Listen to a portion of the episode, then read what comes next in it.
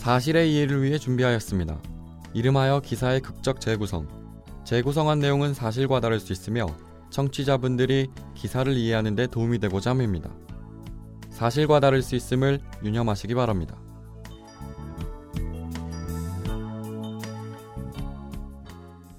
아, 역시 여자는 안 돼. 단합이 안 된다니까. 술자리도 잘 안 나오고, 여자라고 일찍 가고, 일만 좀 잘하면 뭐해. 가족 같지가 않은데. 한 팀끼리 일이 벽 같은 게 있어서요, 원.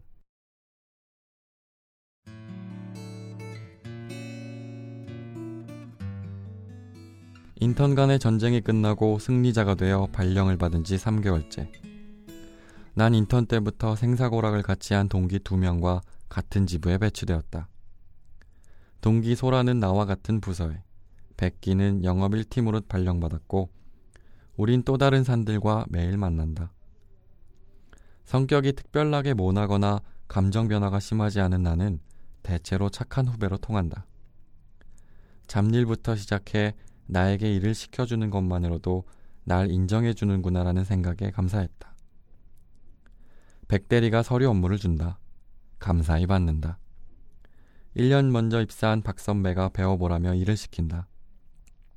이 대리가 이른 점심을 먹으러 나가며 간단한 일이라고 메일로 보냈다고 확인해 보라 한다. 복사, 팩스 보내는 것보단 일 같은 일 같아서 처음엔 좋았다. 그런데 정신 차려보니 퇴근할 시간이 보이지 않는다. 선배의 작은 일 하나는 나에게 모여 처리할 수 없는 큰 산이 되었다. 하지만 선배는 기다리지 않는다. 4시간이 지나고 하루가 지나고 나면 선배의 핀잔과 화가 나를 반긴다. 아, 참, 이게 언제 수준이 아직도 안 됐어? 바빠? 하는 일이 그렇게 많아? 일을 못하는 거야, 게으른 거야? 도대체 알 수가 없네. 이 간단한 게 왜 이리 오래 걸려? 어? 나는 한결같이 대답한다. 죄송합니다. 구구절절한 이유 따윈 필요 없다. 어차피 듣지 않을 테니까. 한 차례 선배들의 조언 아닌 조언을 듣고 나면 의뢰 퇴근 시간에 술 먹으러 가자는 소리를 한다. 오늘 기분 좀 나빴지? 다 너 잘 되라고 하는 거야. 나도 그랬어. 선배도 그랬기 때문에 나도 그래야 한다는 비합리적인 말을 수긍하게 된다. 술이 좀 오르자 선배들은 내 동기 소라를 욕하기 시작한다. 본인들은 아쉬워서 하는 소리라지만 분명 뒷담하고 욕이다. 소라는 동기인 내가 보기에도 똑똑하고 일처리도 똑부러진다.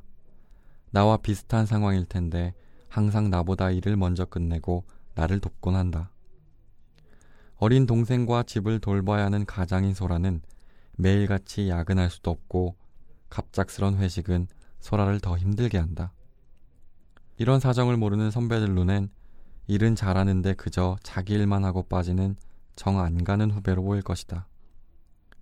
딱히 소라가 선배들한테 대들거나 미운 짓을 하지 않아도 남자가 대부분인 우리 팀에서 소라는 안 그래도 외딴 섬이다.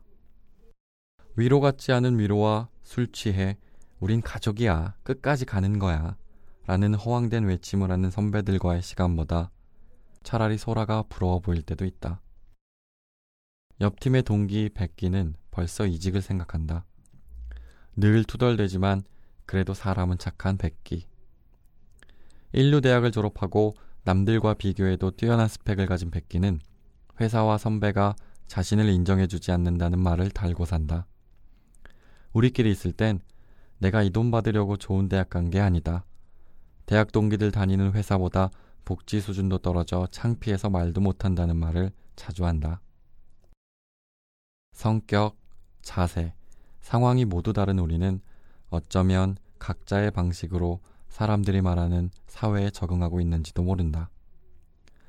도덕책에서 배운 선과 악은 내가 사는 세상에선 모호해진다.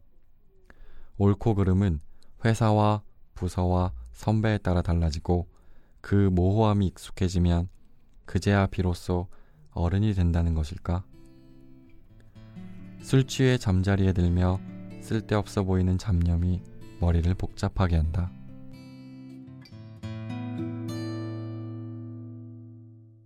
아시아투데이가 취업 포털 인크루트에 의뢰해 직장인 1,557명을 대상으로 인턴 및 신입사원 시절에 대해 물어봤습니다.